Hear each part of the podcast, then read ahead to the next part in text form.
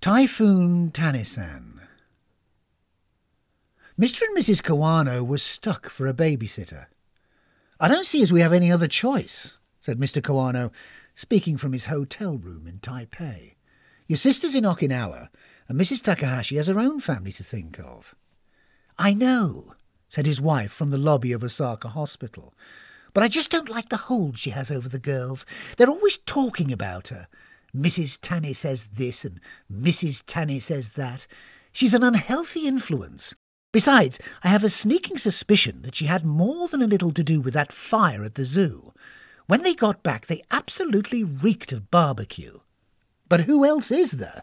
asked her husband, who seemed a little more willing to give their neighbour the benefit of the doubt.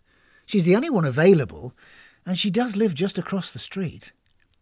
In her heart of hearts, Mrs. Kawano knew that he was right. Nonetheless, it was with some trepidation that she scrolled down her list of contacts until she came to Tanisan's number. This blessed typhoon had caught everyone on the hop. According to the forecast, Honshu was supposed to have been spared, but the weather system had since changed course and was now heading across the island from the west. For the Kawanos, this presented a particular problem of childcare. Mr. K, as you may have gathered, was away on business, while his wife had caught the early morning bullet train to be with her mother, who'd been taken into hospital in Osaka. When the typhoon struck the second city, the entire transportation system had ground to a halt, so she was stranded there, which meant that there would be no one at home to take care of the twins when they returned from school. She took a couple of deep breaths and dialed Tanisan's number, and as she did so, she kept telling herself that her anxieties were unfounded. Everything would be fine. Hello, she said when she finally heard the person at the other end pick up. Mrs. Tanny, this is Mrs. Kawano from across the street. Oh, hello, said Tanisan. How do you get yoghurt off the ceiling? Excuse me, said Mrs. K, suddenly finding herself in very unexpected territory. I'm looking at it right now, said Tanisan, and it's really starting to get on my nerves. Oh, uh, well, I don't know, said Mrs. Kawano. Can't you use a mop or something? I've already tried that, said Tanisan, but it just keeps dodging about. I think I'll have to talk it down. You know, persuade it. Persuade it? echoed Mrs. K. Yes, said Tanisan, it's my own fault. I should have known there'd be trouble when it refused to go into the marinade. I left it out on the shelf too long and the cultures became sentient. Having somehow ended up in this bizarre conversational backwater, Mrs. Kawano saw an opportunity to change the topic and took it. Yes, uh, well, good luck with that, she said. In the meantime, I was wondering if there was any chance you could take care of the twins. My husband and I are out of town at the moment and won't be able to get back until after the typhoon. I know it's an imposition, but we are in a bit of a fix. It would mean staying with them overnight, I'm afraid. I see, said Tanisan as she poked the yogurty splodge with the end of her broom. Well, I can understand why you came to me. Quite, said Mrs. Kawano, biting her lip. You need a person that you can really trust when it comes to the welfare of your children, said Tanisan. Uh-huh, said Mrs. K, you have to be absolutely certain that you're leaving them in safe hands. Yep, said Mrs. Kawano. I do have one question, though, said Tanisan. Go ahead, said Mrs. Kawano, albeit with some foreboding. Is it all right for them to have alcohol? asked Tanisan. She was thinking of giving the girls the chicken that she'd prepared for dinner, the marinade for which contained a dash of cooking alcohol. On hearing this, however, all of Mrs. K's anxieties came flooding back. Uh, no, she said, struggling to stay calm. It's not usual to give strong liquor to seven year old girls. It's not good for them. Not even the teeniest bit? asked Tanisan. No, said Mrs. Kawano, not even the teeniest bit. All right, I'll take your word for it, said Tanisan, although she thought it was a tad excessive. Oh, and while we're on the subject, how many times will they have to be fed? Uh, twice, I should think, said Mrs. Kawano, thinking that she wouldn't be able to get back until morning. Right, said Tanisan, but not at the same time, obviously. Yes, said Mrs. K, at the same time. Why not at the same time? At the same time? Of course at the same time. What? Dinner and breakfast? No, no, no, said Mrs. Kawano almost in tears. The meals are served separately, but the girls eat them at the same time. Are you sure you're okay with this? Of course, said Tanisan. They'll be perfectly safe with me, she said, and immediately hung up. Oh, God, said Mrs. K as she put the phone down. As for Tanisan, she went straight over to the window and looked out at the ginkgo tree. The wind was picking up. Soon it would become quite blusterous. However, her lifelong experience of being on the decidedly small side had taught her how to turn this particular force of nature to her advantage. She had studied the leaves. The main thing was to be wearing her safety bloomers, which would automatically deploy should she run into trouble. She checked that she was, and she was. So then she put the chicken thighs into a container, minus the marinade, of course, and placed it in a carrier bag. Next came her raincoat and umbrella.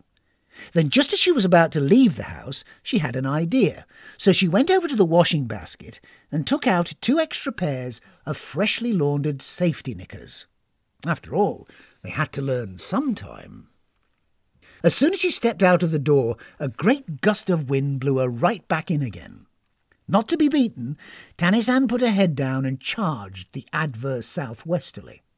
At the same time, she opened her brolly, angling it for maximum lift, and all at once began to rise up off the ground. As she glided onwards and upwards towards the empty street, she got just enough height to push off from the front gate and launch herself into the air. Across the road, the Kawano sisters were watching from their bedroom window. Look, said Mai to May, it's Mary Poppins.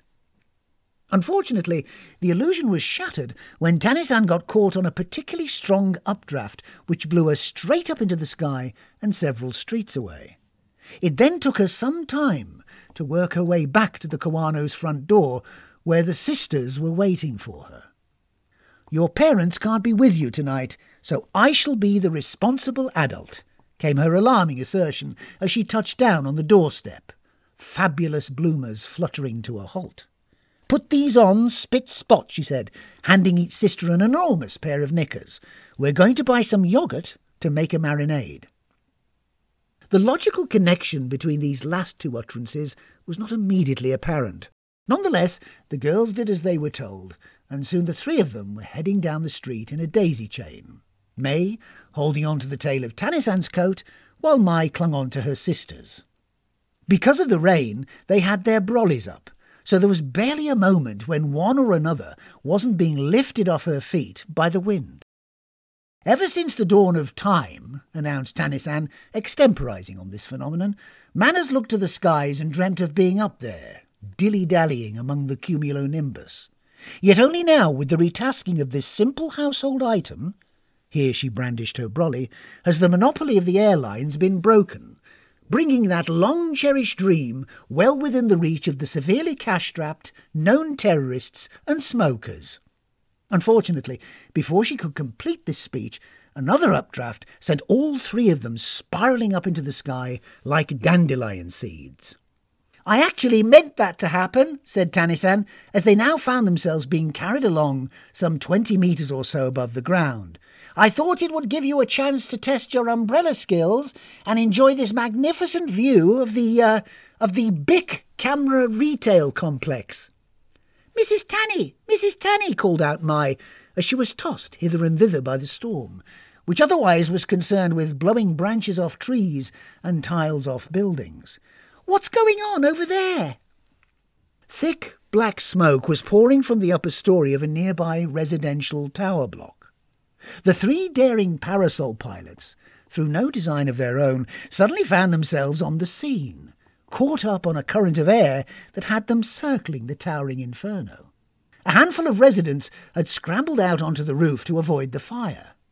Tanisan reached into the carrier bag that was hanging from the handle of her umbrella and took out her smartphone. But instead of calling the emergency services, as she'd fully intended to, she hesitated and then showed the screen to her two young charges as they rounded the corner by the elevator housing. A conundrum, she remarked to her protégés, As you can see, I have only half a bar left on my phone, which is just enough power to make a single call to the relevant authorities. The question is, should I or shouldn't I? It would be the compassionate choice, said May as she floated past, bloomers flapping. I concur, opined her equally brilliant sister, passing by Tanisan on the other side. Ah, but is it though? disputed their mentor. Let's just think about that for a moment.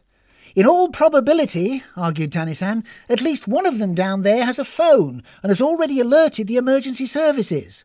So does it not behove me to conserve these last few milliamperes of power in case we find ourselves in a similarly precarious predicament? After all, I am the one to whom your mother has entrusted your joint welfare. So what you're saying, reasoned May as they continued to circle the burning building, is that we're not obliged to do anything. We can just stand by and observe the situation as it unfolds. With a clear conscience, added May, even if they all burn. Well, that would certainly be the wisest course, concluded Tanisan, unless we could do so without inconveniencing ourselves. As if in answer to these remarks, the water tower that stood on stilts at one end of the roof gave a loud groan as the howling wind continued to batter it remorselessly. Then all of a sudden, one of the struts gave way. As the entire structure listed dangerously to one side, Tanisan and the twins had the same idea. So as they came round on their fifth pass, they picked up speed and deliberately targeted the side of the tank feet first, providing just enough force to tip it over. As a result, a torrent of water went cascading across the roof, albeit in the wrong direction. Instead of putting out the fire, as it was supposed to, it washed the four unfortunate residents over the side of the building. Not entirely, I hasten to add. One of them managed to grab hold of the safety rail before he went over. So then he tried to help the other three, who were left dangling over the abyss. Uh, yes, said Tanisan as she surveyed the scene. Um, on reflection, I think we may have to use up a few of those milliamperes after all. In the meantime, however, her phone had finally expired. Oh, she said, peering at the blank screen. So then she quietly slipped the defunct item back into her bag and began looking about for some good reason to change the subject. Um, on second thoughts, she went on in a roundabout sort of way, I think it might be wise to shed some of this altitude and, and complete the task that we actually set out to do. Isn't that a family mart down there? They sell yoghurt, don't they? Let's head for that. Unfortunately, the typhoon had other plans for them, and just as before, they suddenly found themselves being scooped up by a powerful wind and sent hurtling across the city. I change my mind, said Tanisan. Uh, this is much better. They were now entering a new phase of their, well, I was going to say adventure, but disastrously misjudged and decidedly roundabout trip to the corner shop would seem more appropriate. The typhoon was getting stronger by the minute, pulling them inwards and eastwards and out to sea, closer and closer to the eye of the storm. Clinging on to the handles of their umbrellas, the three intrepid aviators passed through cloud banks and thunderstorms, where visibility was next to none. Then all at once they appeared to cross over into some strange magical realm, for there were shadows in the air around them. A toilet seat went whistling past, closely followed by the occupant of the outhouse, and the next instant they found themselves caught up in a spiralling trail of debris that went corkscrewing up into the clouds. As a result, the physical danger quotient shot up by another 150%, as it was more or less inevitable that they would eventually collide with something and collide they did, with a large grey object, heavy and thick. I say, steady on, came a voice. You're taking a bit of a liberty, aren't you? All at once, Tanisan and the twins found that they were sat astride an enormous sea cow of the dugong variety, although as the animal itself was at pains to point out, it was one of the Okinawa dugongs, as opposed to the Abu Dhabi or Moreton Bay dugongs. With all due respect, it remarked in response to their first question, I don't think it really matters what I'm doing here, whereas how I ever came to be here in the first place is a very interesting question indeed. Perhaps you ought to ask that. So they did. Ah, well now, said the pedantic herbivore, warming to his subject. I'm very glad you asked me that question. To answer it, I'd have to take you back to the dim and distant past, when I was a mere calf suckling at my mother's. Well, it doesn't matter which part of my mother I was suckling at. The point is, I was very young. Then one day one of these blessed tropical cyclones came along and whisked me off into the wild blue yonder, which is a bit of a no-no if all you're equipped with are flukes and flippers. Hold on a second, said Tanisan, shuffling up the animal's back on her bottom so that she could look him straight in the eye from above. Do you mean to tell me that you've been stuck up here ever since, floundering about among the clouds and detritus? Well, no, not all of the time, said the scornful Sirenian. That would be ridiculous. Only on nine separate occasions. Oh, well, yes, of course, said Tanisan. Sorry I mentioned it. My point is, said the dugong, that it's been a very traumatic experience, irrespective of the whys and wherefores. I mean, there I was, not unreasonably anticipating a placid life amidst the swaying sea grasses, when what I actually got was this nonsense interspersed with lengthy periods of foreign travel. Oh, said Mai, who had a keen interest in international affairs, and would one day make them considerably worse. And where have these travels taken you? from one end of Typhoon Alley to the other, young lady, and all points in between, including, I might add, the dwelling place of the Black Wallaroo. Well, what's wrong with that? shrugged Tanisan. It sounds to me as though you've had a much more interesting time of it than your average pudding-faced sea grazer. You'd think so, wouldn't you? said the unhappy creature, the only thing is, is that I am, as you say, a sea grazer. Yet every time one of these blasted weather systems picks me up and plonks me down again, it's in a place that's a million miles from the ocean, be it desert, mountain, forest, suburb, or city centre. Anywhere other than the 70% of the planet's surface that is actually covered by water. Having said that, I once ended up in a suburban swimming pool and had to spend the next few days laying low until another typhoon came along, at which point I was able to try my luck again. When it comes down to it, he said, I'm like one of those little casino balls, which would be fine, were it not for the fact that every time I take a spin on the wheel, I end up landing on black. Why do you keep doing it then? asked May, not unreasonably. Because I'm always hoping for a different outcome, said the dugong, but there never is. That being the case, there seems to be nothing else for it but to resign myself to the absurd. Nonsense, said Tanisan, who was having none of this maudlin self-pity. Do you think I would have gone to all the trouble of talking my way out of heaven, or refusing to buy bottled water if I'd resigned myself to the absurd? Of course not. And I'm certainly not about to start doing so now. The mother of these girls has entrusted me with their welfare, and so far I have managed to discharge that responsibility, apart from that one incident. So stop feeling sorry for yourself and help us find a way out of this mess. Giddy up, giddy up. Tanisan then proceeded to dig in her heels and prod the poor creature with the end of her brolly. Ow, ow, ow, went the dugong as he flapped about, quite unable to defend himself against her relentless poking.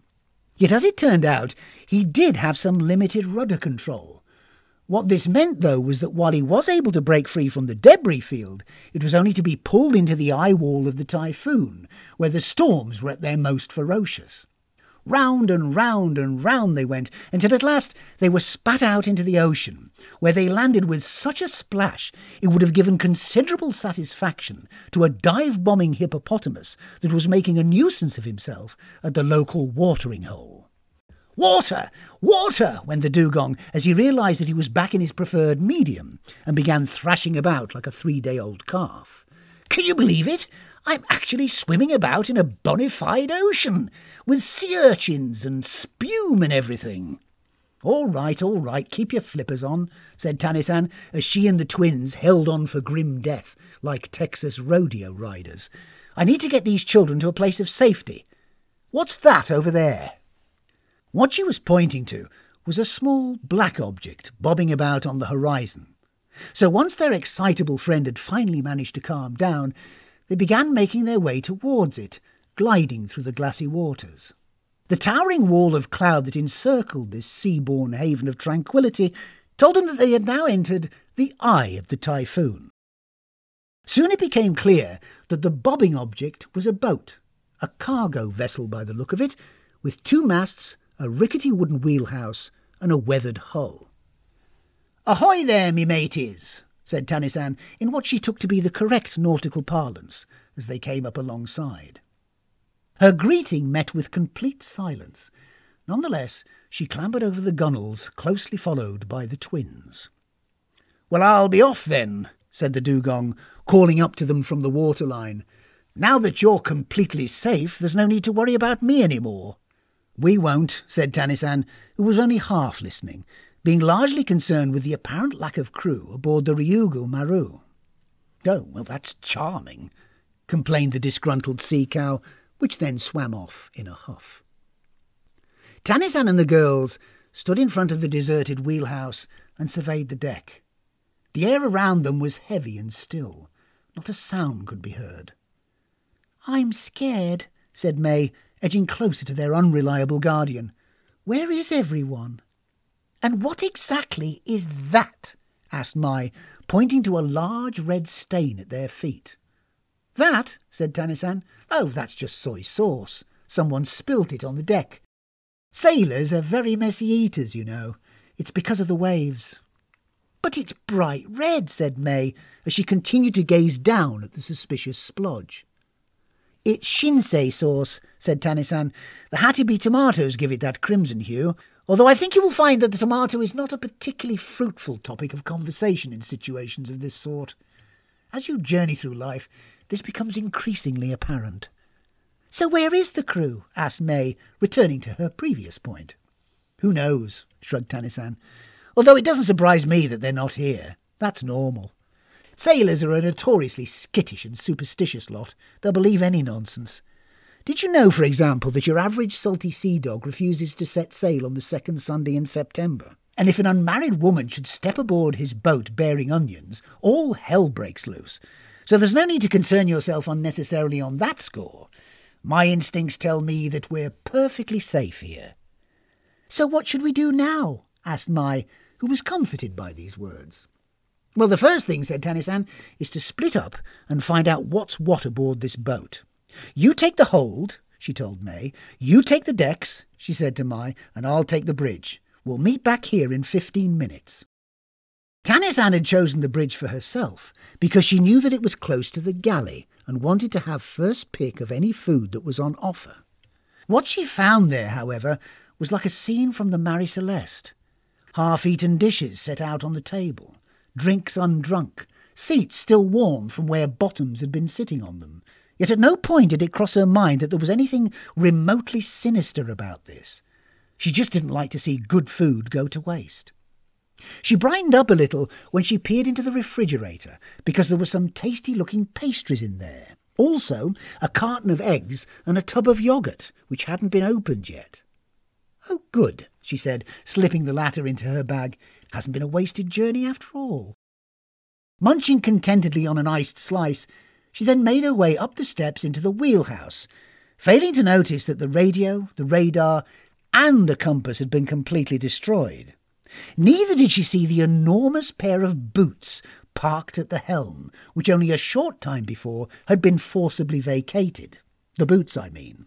And she certainly didn't pay the slightest bit of attention to the enormous sucker marks plastered all across the windows and the door. No, oblivious to these signs of violence and misadventure, Tanisan wandered into the captain's cabin and sat down in his chair to finish off her Danish. The log lay open on the desk in front of her, so she picked it up and read it out loud to herself. Day three, she began. The mysterious illness that has so far claimed five members of my crew has now spread to. At that moment, one of the twins called to her from outside. Mrs. Tanny! Mrs. Tanny, come quickly! Tanisan sighed heavily and stepped out onto the companionway, where she saw May standing by an open hatch on the forward deck. Come down, she called out. I think you'll want to see this. Grumbling quietly to herself, Tanisan headed down the steps to join the child at the entrance to the hold. There was a rusty metal ladder leading down into the darkness. Something nasty was sloshing about down there. So? she said with a shrug. May shone a torch into the gloom. There were several metres of dirty water just beneath their feet. I think we're sinking, she said. No, that's normal, said Tanisan. All boats have that. I saw it in a film. But this film, May ventured to ask, it wasn't called Titanic by any chance, was it? Actually, said Tanisan, thinking back, now you come to mention it, I think it was. Why? Well, said May, just like in Titanic, the water level has risen quite a lot since I've been watching it. And there's something else you ought to know. Look there. The beam of her torch now illuminated a long, thin shape that was wriggling about beneath the surface. As she shone it around, several more of these writhing forms could be discerned. Deadly poisonous sea snakes, said May. Just a minute. How do you know they're poisonous? asked Tanisan. Because it says so on the box. In one of the darker recesses of the hold, a half submerged fish tank was floating about in the corner, banging up against the inside of the hull. And on the side of it, it actually said, Deadly poisonous sea snakes. Well, that's just stupid, said Tanisan. What are they doing here? It doesn't make any sense. And that's not the worst of it, added May, shining her torch in the opposite direction. Take a look over there. She was now directing Tanisan's attention to a stack of containers that was sitting on a shelf just above the waterline. The various hazmat symbols plastered across the sides clearly indicated flammable, reactive, and fire explosion hazards. It's potassium, explained May. Ah, yes, said Tanisan. Now, just remind me, that reacts violently when it comes into contact with moisture, said May, finishing off the sentence. Oh, well, that's just brilliant, said a scornful Tanisan, throwing up her arms. Potassium and sea snakes. Who were the geniuses that thought putting those two together was a good idea? I mean, what possible situation in life calls for potassium and sea snakes? None. Mrs. Tanny, Mrs. Tanny, came a second voice. What is it now? asked Tanisan, spinning round. May's sister Mai was stood on the starboard side of the vessel, gazing out across the ocean, so they joined her there. Look, she said, pointing to the horizon. It appeared that two types of things were closing in on them from opposite directions. To the north, a group of ominous looking dorsal fins were ploughing through the sea towards them, while to the south, a large number of gigantic white blobs were drifting slowly but inevitably their way. Oh, well, yes, of course, observed Tanisan bitterly. Sharks and jellyfish. All we need now is a giant squid. As if on cue, an enormous pink tentacle rose up out of the water and snapped the mainmast like a twig. A second swipe of this mighty limb took out the antenna and smashed through the roof of the wheelhouse. Wooden splinters and other bits of debris went spinning off only to get caught up in the machinery. Before long, thick black smoke was billowing out through a grate on the deck as the engine compartment burst into flames, setting fire to the very planks they stood on. Oh, this is just ridiculous, complained Tanisan, as the entire superstructure fell in on itself. No, this is too much. I'm not doing this. At least give us a chance. This chance she spoke of suddenly materialized in the form of their new friend, the dugong, who'd heard the commotion and, against his better judgment, come back to find out what was going on.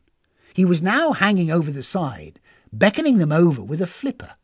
Quick! he shouted. Hurry up! Over here! Tanisan and the twins raced across the burning deck and jumped on his back as the ship fell apart around them. No sooner had they put some distance between them and it than there was a tremendous explosion which lit up the sky potassium lilac and vaporized some rather unpleasant sea snakes. Minutes later, the Ryugu Maru, the most dangerous place to be on the face of the earth, was lying in pieces at the bottom of the ocean. So what are you going to do now? asked the sea cow as they drifted along in the wake of the sunken vessel. I suppose you'll just have to wait until this typhoon moves on. Once that happens, I should be able to get you as far as the shipping lanes. Then you'll have to pick up a ferry to get to the mainland. It might take a while, mind you, but it's your only option as far as I can see. After all, he laughed, the only other way is to jump straight back into the typhoon. But you'd have to be as mad as a fish cake to do that. It'd be like trying to jump onto a fast moving carousel from a complete standstill. It was only then that he noticed that he wasn't getting any kind of feedback from his passengers, who'd fallen silent. Hello, he said as he tried to look back over his own shoulder. What's going on? Why has it gone all quiet back there? Thirty seconds later, he found himself speeding through the briny waters, approaching the wall of the typhoon at maximum speed. Ow, ow, ow, he went, as Tanisan rode him like a jockey, digging in her heels and poking him repeatedly with the tip of her umbrella. You don't have to keep doing that, he complained. I get the message. Just hurry up and jump. As they came up alongside the cloud bank, Tanisan got unsteadily to her feet, and with the twins hanging on to the back of her raincoat, fell headlong into the storm in a most ungainly fashion. All at once they were snatched up and sent hurtling round the weather system like three socks on a spin cycle. But then Tanisan gave the signal, and they angled their umbrellas into the airflow, which slammed them round and sent them whizzing off in a contrariwise direction. The jolt forced them apart, and for a time they were tossed hither and thither amid the stormy substances. But then after a while the winds began to ease and the clouds to clear. Very conveniently, and for reasons that are far too technical to go into here, they then found themselves gliding down over the familiar rooftops of Ikebukuro, which was when Mai spotted trouble down below. Look, she said, calling out to the other two. There's a car, Okasan. Indeed, Mrs. Kawano had managed to catch an early train and arrived home sooner than expected. There she was, making her way along the road from the metro station, just a short distance from the turning that led to her and Tanisan's house. With no time to lose, Tanisan and the twins swooped in on their brollies and touched down quietly behind her, their unmentionables fluttering to a halt just as Mrs. Kawano was about to slip her key into the front door lock. She spun round to see them standing there like three scarecrows. And what a sight they made! Their clothes all torn and wet, their faces streaked with dirt and brine, and their various hairs sticking out in all directions. Oh, my God! said Mrs. K, looking from one bedraggled daughter to the other. What on earth happened? Nothing, said Tanisan, producing the blue and white tub that she'd found aboard the Ryugu Maru. We just popped out to get some yoghurt.